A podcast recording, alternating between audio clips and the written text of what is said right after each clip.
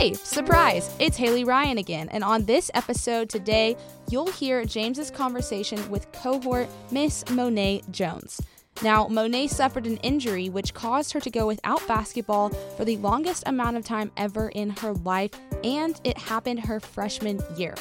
Take note of how she handled that adversity and how it helped make her who she is today. Coming to you right now on the pregame podcast. Don't go anywhere.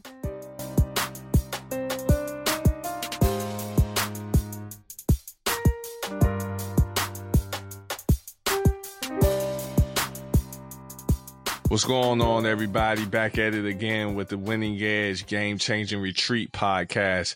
And this afternoon, we're lucky to have Miss Monet Jones. Monet, say what's up there, everybody.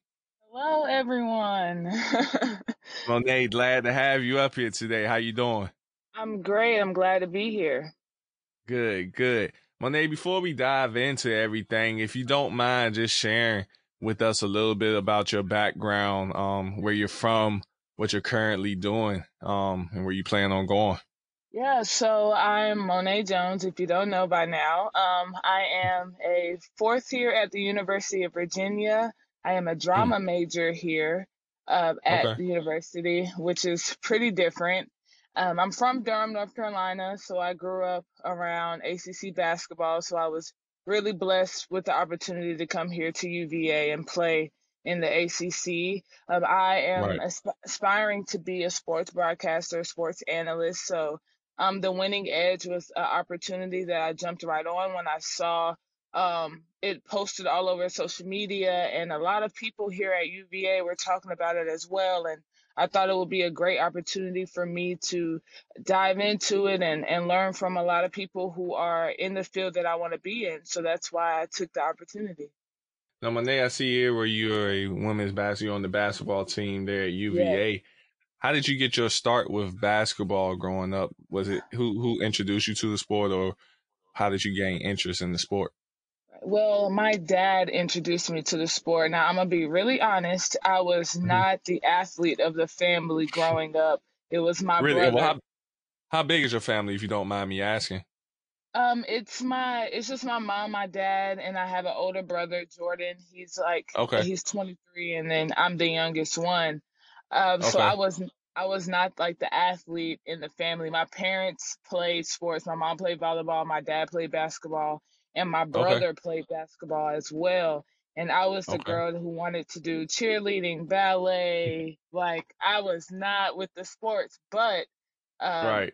I decided to pick up basketball right when I was like six years old, six or seven, my dad was like, you know what, let's just try it and see if it sticks. Uh, mm-hmm. and at first, I was just like, you, I, I, it wasn't it. I was not with it, but I don't know. It was something about it that I just wanted to keep going, and I wanted to see how good I could be. Mm-hmm. Uh, at a young age, I was just like driven like that, and I saw my dad play a lot, and he was just talking about the game. He was so excited about it. So I was like, hey, like, what if this could be something I could do? Um, and right. be, I could be excited about the game of basketball as well. So I started when I was six years old, and ever since then, couldn't put a ball down.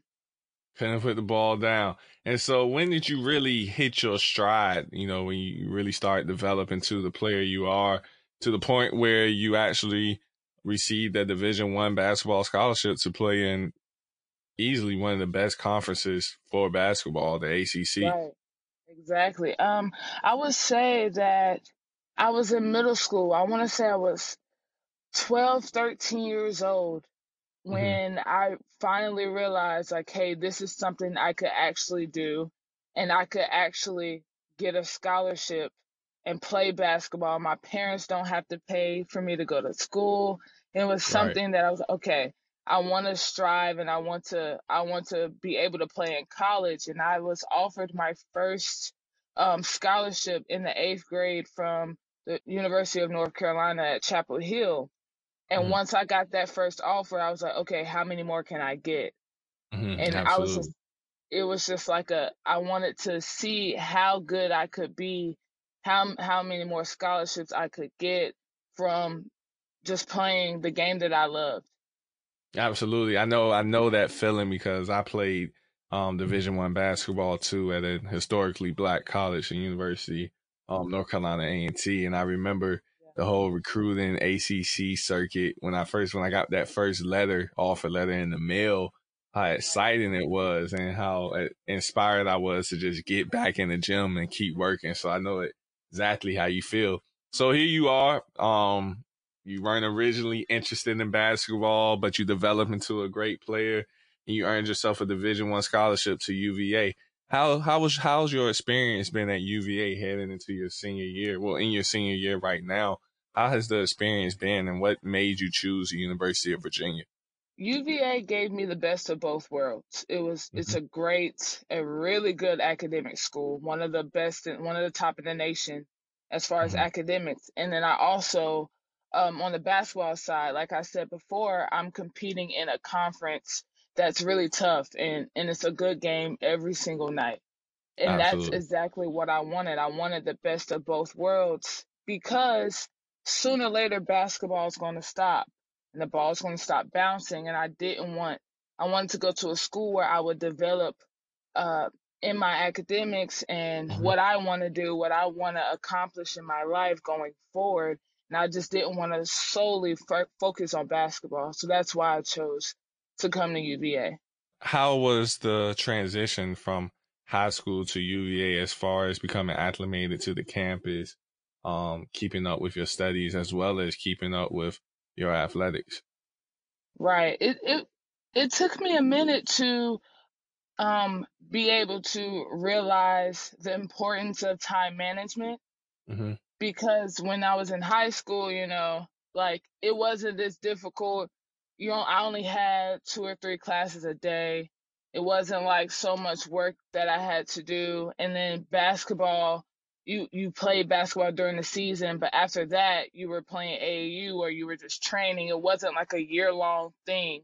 But when you when you come to on the college level, you know, basketball is a year round, summer, mm, fall, absolutely. spring, and your class loads are are heavier there's a lot more responsibilities that you have to do when you're a, you're in college and you're playing basketball. You got obligations you have to meet.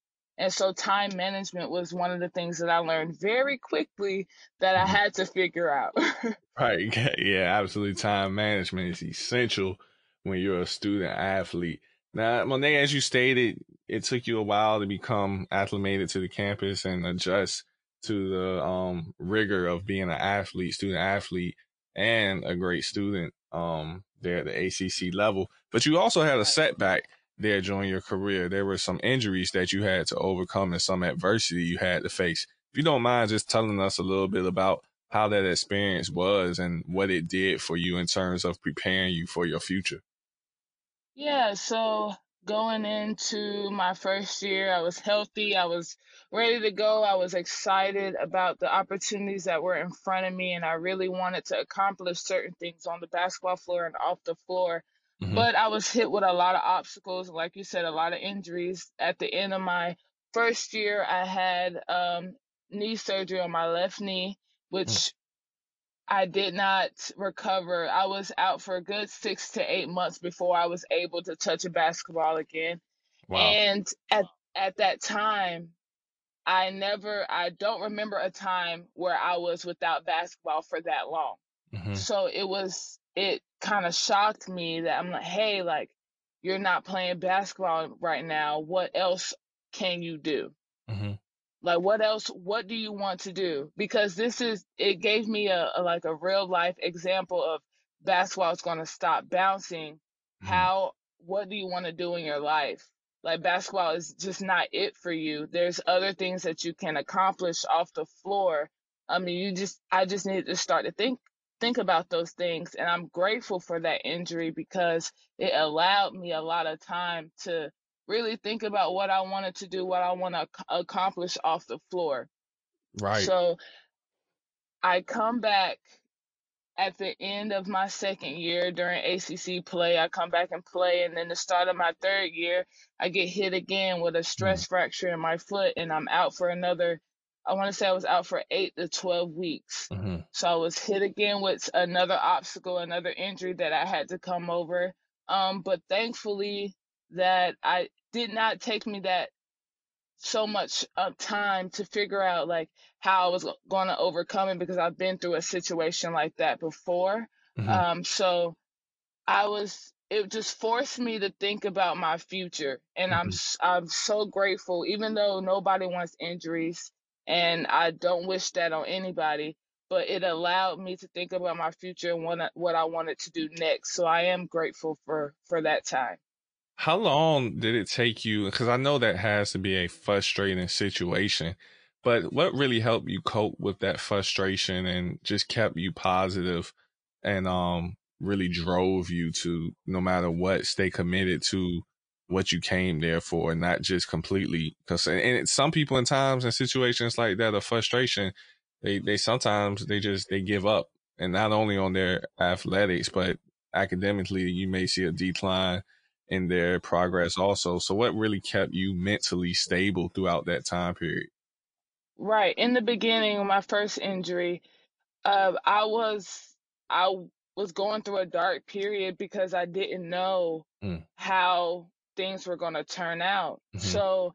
in the beginning, I, I was, my academics were were slacking off, mm-hmm. and I didn't know what was happening with me athletically because I wasn't on the floor, and I right. felt like I wasn't myself for a while. Mm. But then I realized that it's always a purpose and mm. always a reason why you go through certain things. Absolutely. And once I've figured that out and I realized that hey, like you're going through this right now, but if you keep pushing, mm-hmm. the there is a light at the end of this tunnel. Mm-hmm. And you're going to make it through, and you have people behind you that will support you. Your mm-hmm. family's mm-hmm. going to support you.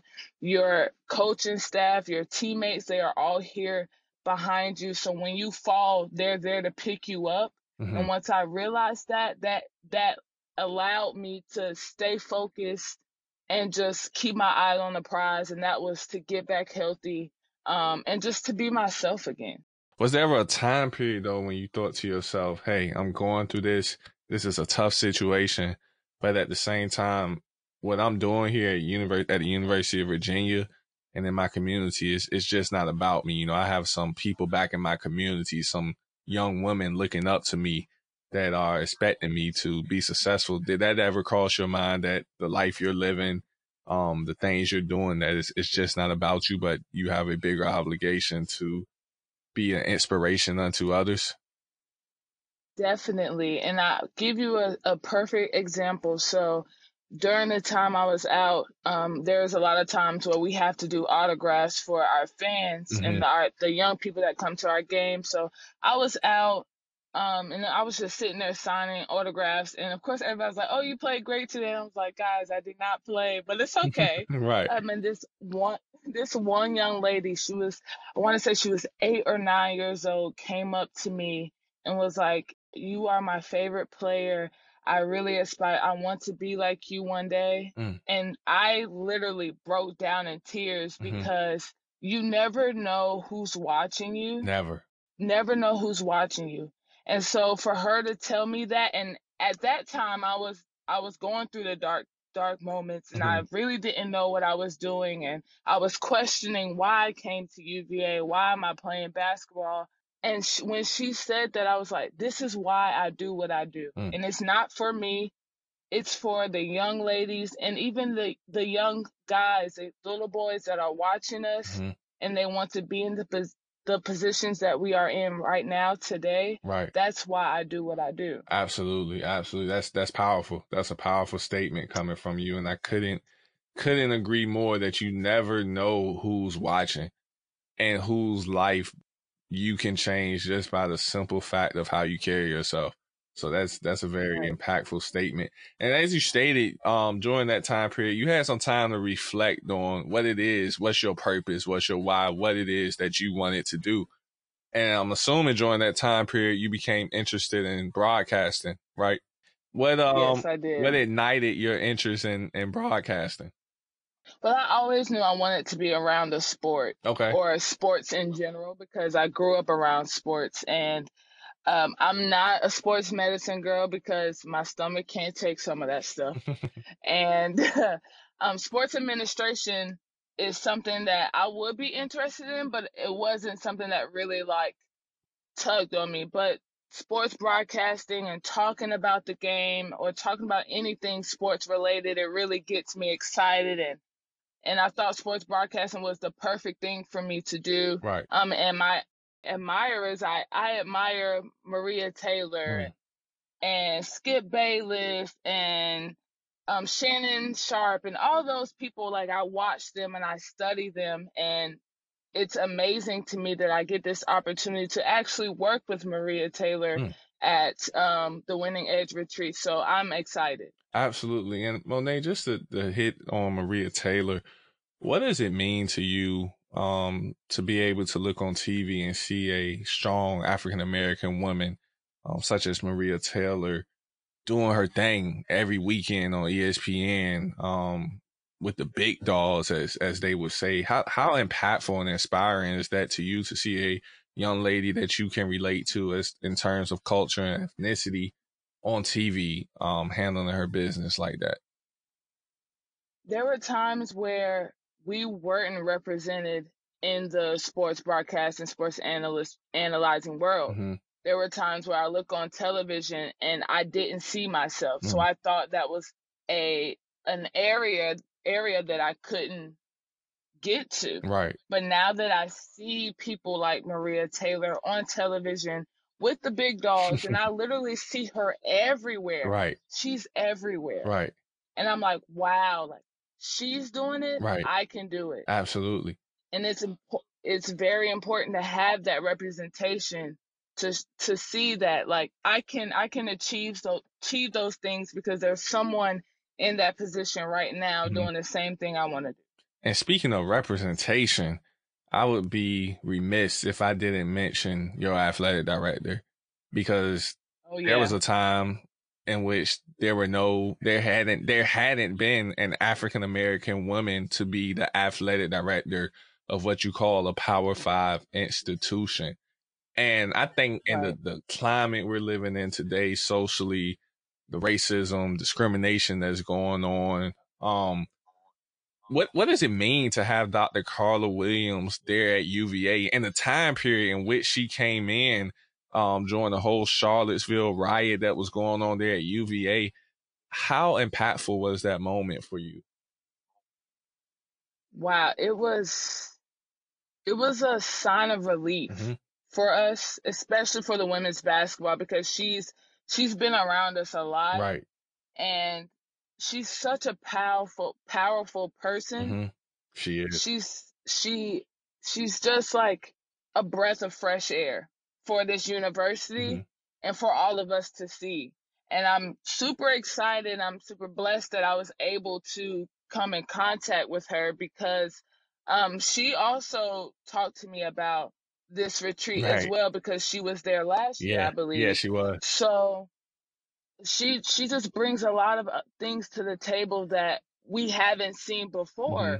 I mean, so she's just a breath of fresh air, and I'm I'm really excited to see how she takes UVA athletics to the next level. Absolutely, I think she's taking it in a, a great direction. I was a part of the first cohort of the Winning Edge Game Changing Retreat, and during the dinner of influence that we had, she was at my table and I had the opportunity to sit down and engage in an intentional conversation that was real personable and get to learn about her experience. And one thing that she told me that she was dedicated to was truly developing student athletes holistically, just not on the court, what they're doing on the court, but how, right. how well rounded are these athletes and what can I do to help prepare them for the real world? And um, it was also because of her that she inspired me to pursue, go on and pursue my PhD, um, which I'll be pursuing this fall. So you you truly have a wow. blessing there at the University of Virginia and Dr. Carla Williams. Yeah, yeah, she's amazing. She is, she is. And I see here also, um, along with wanting to be a sports broadcaster, you're also you're in the acting. How how did you find your niche, or how did you become interested in that? Right. So growing up, I I had a personality, and I still do now. and my mom and my dad will always be like, "Girl, you we need to get you in some acting classes. You need to be on somebody's stage. Right. This makes no sense."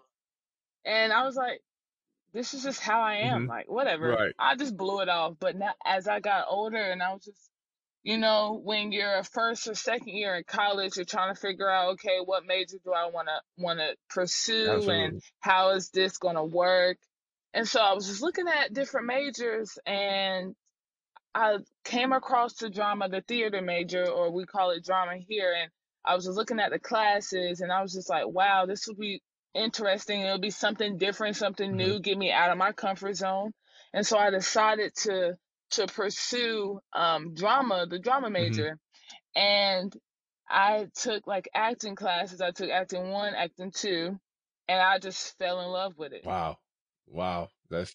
I just really fell in love with it. That's that's that's awesome. And so, do you plan on uh, sticking with it, doing anything on the side, or um, pursuing it professionally or anything like that once you're finished? I'm not sure if I want to pursue it professionally or um do it on the side mm-hmm. or anything like that. I um I really just enjoyed being in that atmosphere right. and I did a lot of behind the scenes work and on camera work, off camera work during my time in the drama major. I mean, it was just really cool experience and it was just something different for me to experience as well. So I just decided to do that major, not knowing if I was going to pursue it professionally, but just to get out of my comfort zone for these four years. Right, right. Now, Monet, before we wrap things up here, I just want to highlight a, a quote that you mentioned in your bio. You said, Sports helped me find my voice and impact the lives of others. How important is it to you to make sure that no matter where you go, what you're doing, whether that's you become a sports broadcaster, an actor, that you still remain true to that value that at the end of the day, life is truly about what you're doing to help impact the lives of others?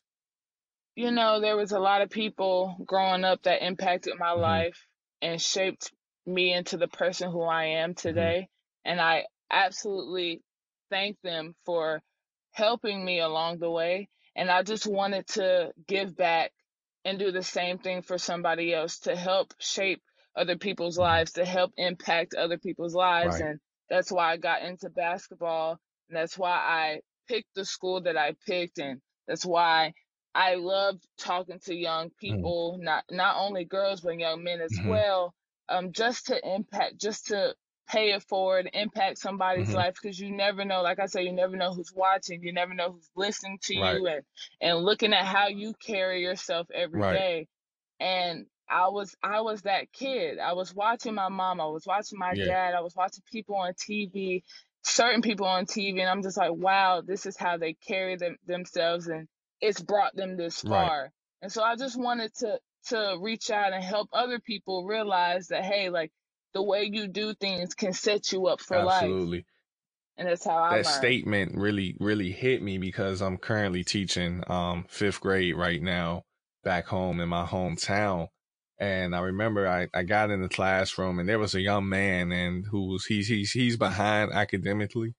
Um and teachers had sort of put him off and brushed him aside and told before I got in there, I told him that you know he was stupid and all type of things like that. And so I remember I pulled him aside one day and I told him, I said, Hey man, you can make it. You know, you may, you may be behind, but through working, through believing in yourselves, you can transform your situation. And I remember it was one day right before dismissal, he was on the computer and he said, Mr. Whitaker, when I get to college, will you come see me play? And it was, it was so impactful to hear him say that because just two weeks ago, he was calling himself stupid. And now, just because someone poured into him, he's believing in himself and aspiring to go to college now. So I, I say all that to say, you know, you never know who life, who life that you can touch. So that, that was a truly, right. um, impactful statement that you made. But before we wrap things up here, you, you've been invited to the 2019 Winning Edge Game Changing Retreat. And before I go, I just got to know what will you be bringing to the table? I'll be bringing a lot of energy, a lot of a lot of questions, but um, I just want to come in and and and grow and meet new people and network and just be able to um, listen to and learn from a lot of people who are in positions where I want to mm-hmm. be in now. So I'm coming in open minded with my arms stretched out, ready to ready to just grow. Hey, it doesn't get any better than that. That's all we can ask for. That's all we can ask for. But Monet, it's truly been an honor having you up here this afternoon. Um, I look forward to seeing you this June down in Atlanta for the 2019 Winning Edge Game Changing Retreat. It's truly a profound retreat that you'll learn a lot from, gain new friends within the industry, and it's truly impactful. Can't wait. I'm super excited. Can't wait to meet you there. Is there anything else you wanted to say? No, I think I'm All done. All right. Well, that sounds good. I'll see you in June. All right, All right take then. care.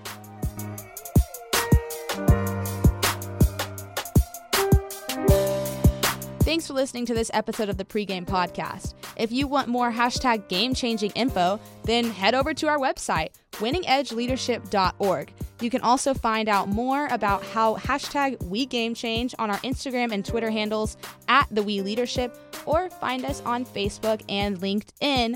All right, guys, I'm out, but stay tuned for the next episode.